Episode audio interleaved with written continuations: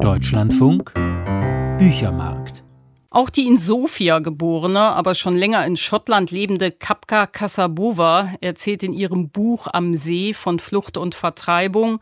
Aber Kasabova schlägt dabei genau die umgekehrte Blickrichtung wie Edem Avomey ein, denn sie begibt sich in Am See literarisch auf Erinnerungsreise zurück in die ehemalige Heimatregion ihrer Familie.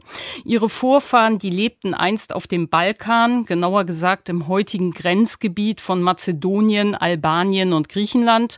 Und im Zentrum von Casabovas melancholischer Reisechronik stehen titelspendend die zwei ältesten Seen Europas, der Ochid und der Prespa-See, an deren Ufern sich schon so manche grausamen Weltereignisse abgespielt haben.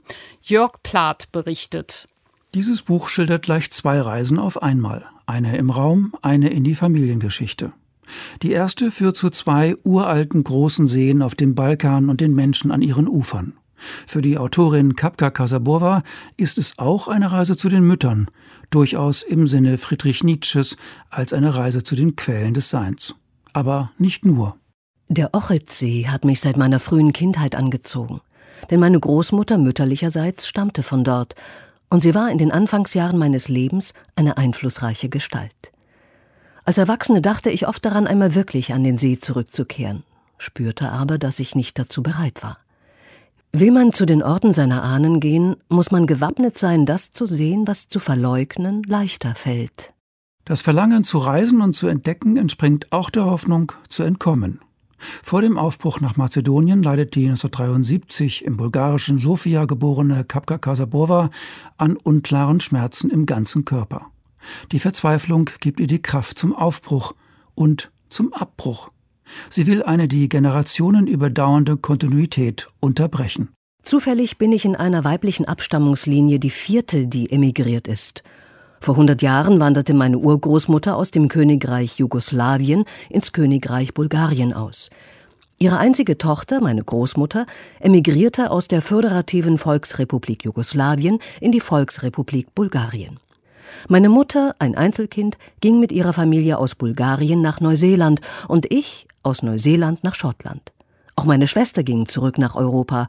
Für uns alle bedeutete die Emigration die Trennung von unseren Eltern.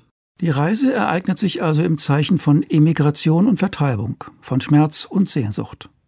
Kasabova will eine andere Kontinuität ins Recht setzen, die frühere Koexistenz, Überlagerung und Vermischung von Sprachen, Kulturen, Religionen, Sitten. Für sie die zentralen Charakteristika des Balkans und insbesondere Mazedoniens, der Heimat ihrer Vorfahren. Sechs verschiedene Sprachen und vier dazugehörige Dialekte hörte ein britischer Reisender auf den Märkten des Jahres 1905, als Kasabovas mazedonische Urgroßeltern Untertanen der Osmanen waren. Mindestens fünf vernimmt die Urenkelin am Ochid- und Prespa-See. Mazedonisch, Albanisch, Bulgarisch, Türkisch und Griechisch. Die Zwillingsseen, umgeben von hohen Bergen, liegen gleich weit von der Ägäis wie von der Adria entfernt und an der immer wieder umkämpften Peripherie von Mazedonien, Albanien und Griechenland. Kasabova nimmt sich eine Wohnung in Ochrid, wo ihre Familie wohnte und noch immer einige Onkel leben.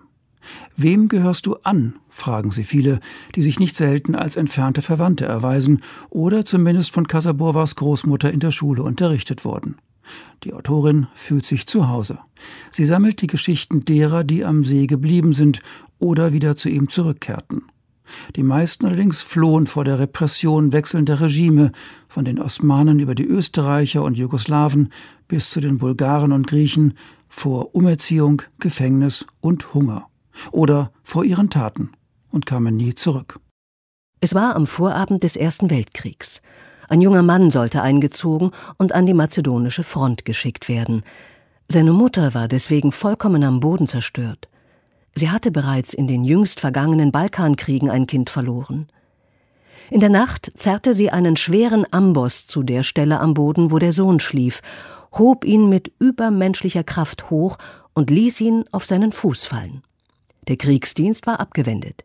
Er blieb an der Seite seiner Mutter und zog für den Rest seines Lebens seinen zerschmetterten Fuß hinter sich her. Das war der Großvater, sagte der Mann und schenkte sich noch ein Glas ein. Aber da ist Folgendes. Alle Kinder in der Familie wurden mit einem Defekt an den Füßen geboren. Als er sich erhob, um mich zu verabschieden, sah ich, dass er selber ein wenig hinkte, als sei ein Fuß schwerer als der andere. Kasabova bringt Fischer, Tagelöhner, Bauern, Witwen und Waisen zum Reden. Ihr geht es um Schicksale, nicht um die großen Ereignisse. Ein lebendiges Mosaik aus unglaublichen Lebensgeschichten voller Gewalttaten und schmerzhaften Trennungen entsteht und wird geschickt mit ausführlichen Erläuterungen und Quellen versehen, historischen, architektonischen, religiösen, literarischen, psychologischen, auch ethnologischen wie dem Sittenkodex, der die Blutrache begründet. Elegant verschränkt Casabova alles leitmotivisch miteinander, so dass am See bemerkenswert leicht lesbar bleibt. Unverkennbar ist die literarische Reisebeschreibung, die ein aufmerksameres Lektorat verdient hätte, von zwei aktuellen Diskursen geprägt. Nur die Opfer zählen, nicht die Täter, und zu den Opfern zählt die Autorin ebenso wie ihre Gesprächspartner.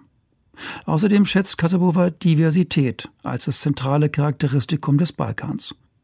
Diese durchaus sympathische Vorliebe für das Nebeneinander von Verschiedenem führt ähnlich wie die Ausblendung der Täter zu manchem blinden Fleck. Die bürgerkriegsähnlichen Kämpfe zwischen Mazedonien und der albanischen Minderheit um das Jahr 2000 werden nur in einem Satz erwähnt. Trotz dieser Einschränkungen erhält Kapka Kasabova mit Hingabe eine Region, die seit den Jugoslawienkriegen vielen im Westen als Herz der Finsternis erscheint. Von den Highlands aus schreibt sie sich ein in den Kanon berühmter schottischer und englischer Balkanreisender. So lautet das ambivalente Urteil von Jörg Plath. Er besprach Am See von Kapka Kasabova. Übersetzt von Brigitte Hilzensauer liegt das Buch im Paul Schollnay Verlag vor. 416 Seiten, 26 Euro.